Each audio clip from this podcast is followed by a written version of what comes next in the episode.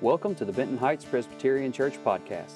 We're excited you've joined us as we hear what God has to say to us through Scripture and this message from Pastor Paul.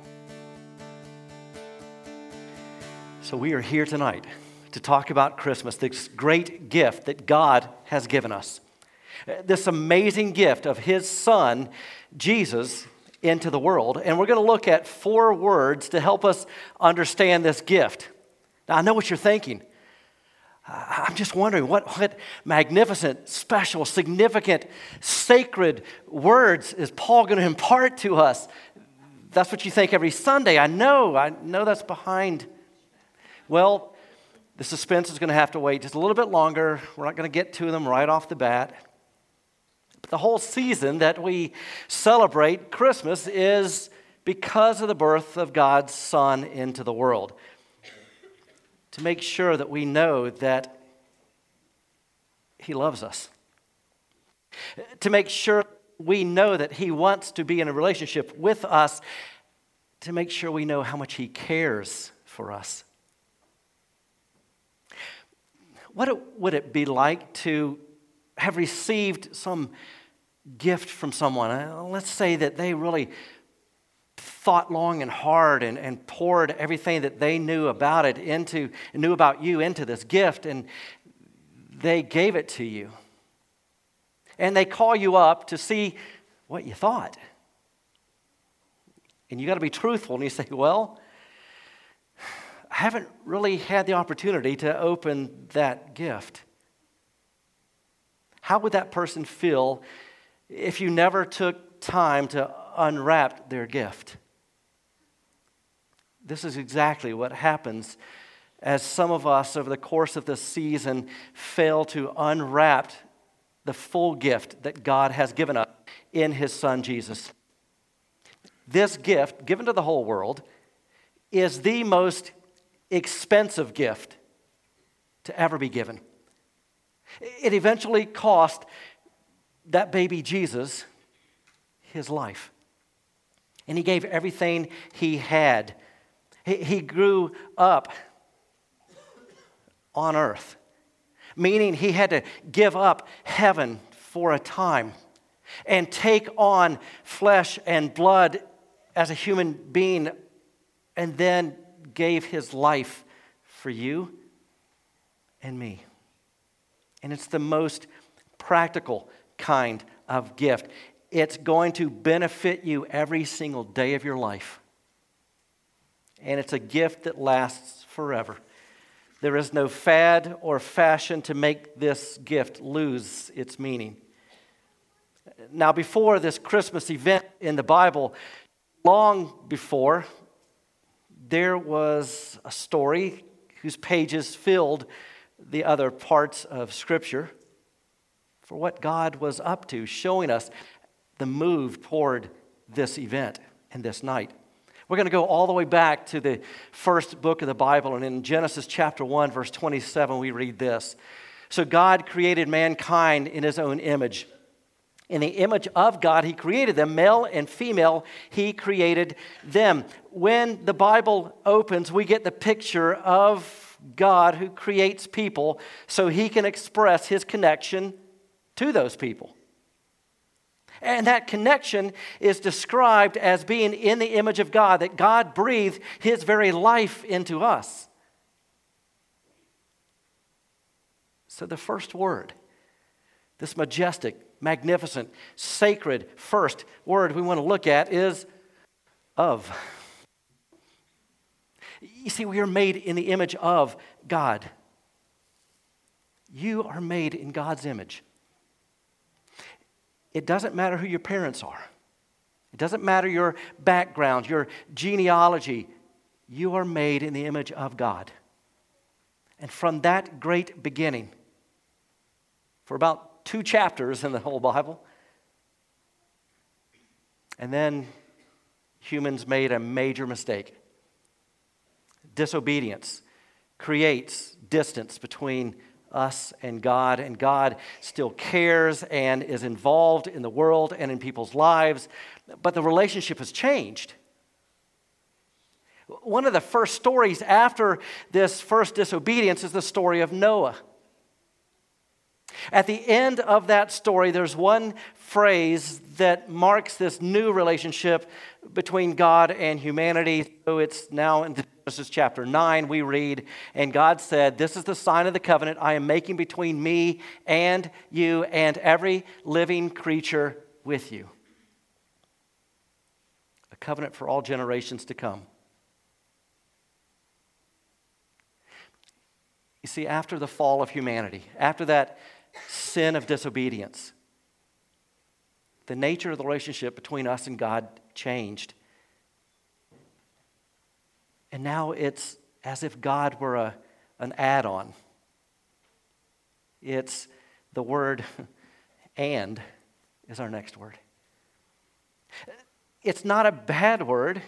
It's certainly a lot better than having no relationship with God. But this isn't really what God had in mind for us. This is more like God added into our life in various places. And you know, there's people all over the world that still think this way. We just kind of add God into our life when we think He should be added. Again, this is obviously better than not having God at all, but not fully what God wants for us. He didn't create this world and us in it just to have us add Him in it to our liking. Christmas is all about a special kind of relationship that God wanted with each one of us. So we come to that story of Christmas. And again, the nature of the relationship between us and God is going to take on a whole new form besides the reading from Luke 2, which we've already heard from several folks, Matthew 1 contains the other Christmas story. There is this from Matthew 1, verse 18. This is how the birth of Jesus the Messiah came about.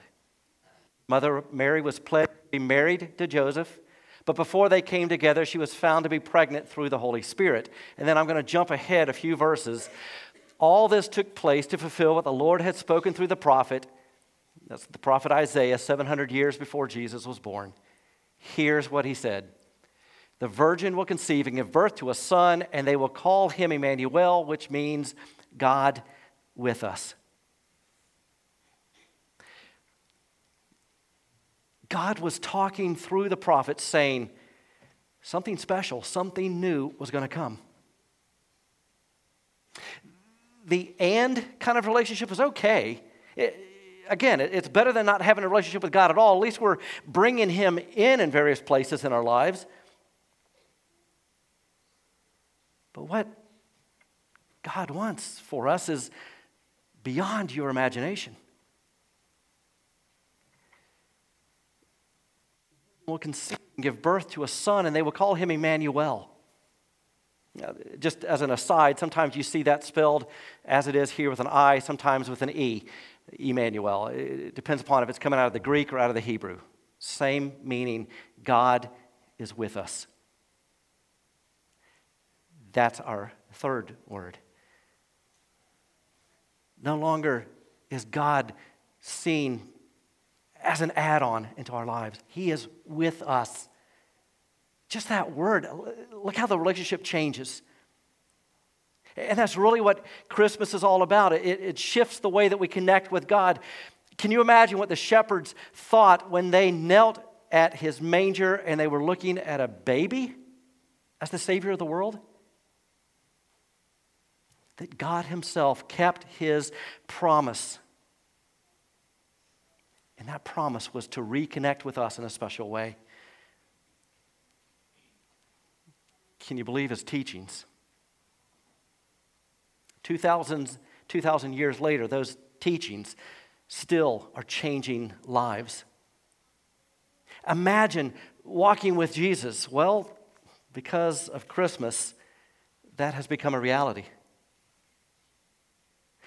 But there's one more layer to this gift that runs just a little deeper.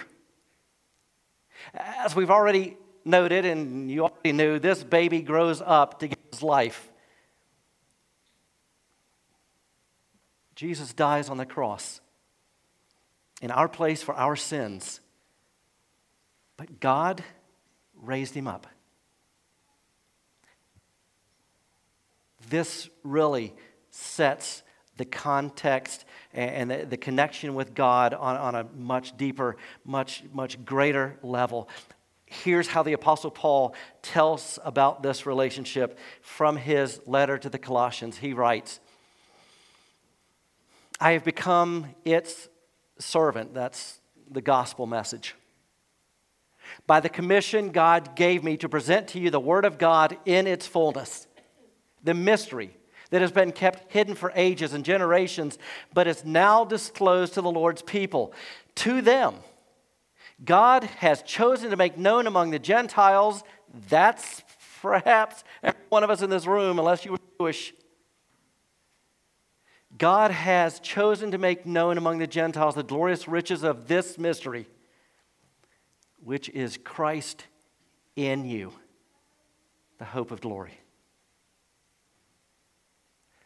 You want to know what God is now up to, what God is doing, how God wants to be with us connected?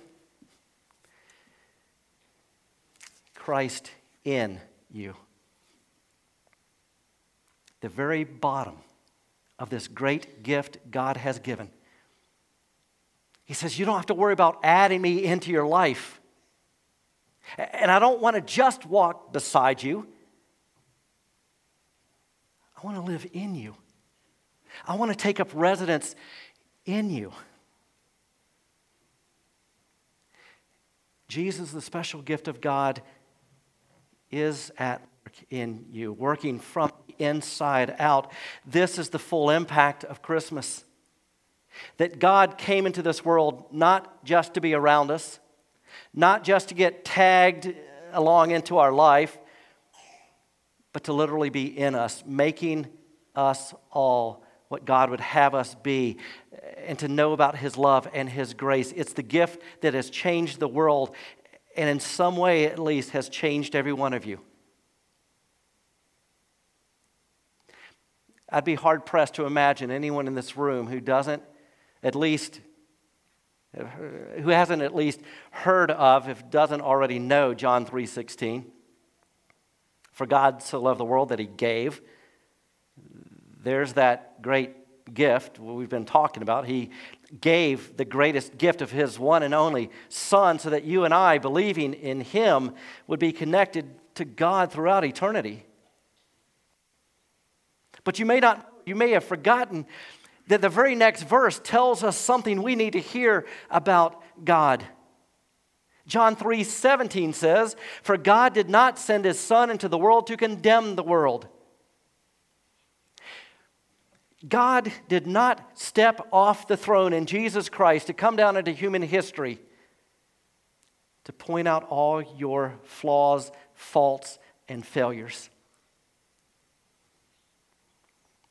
That verse continues by saying, He came to save you. Remember this the greatest gift ever given.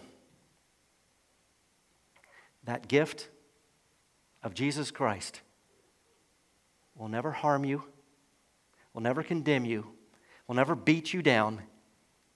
It was given to bring you life. Don't you want to open the greatest gift given? Maybe you've only been living in an and kind of relationship.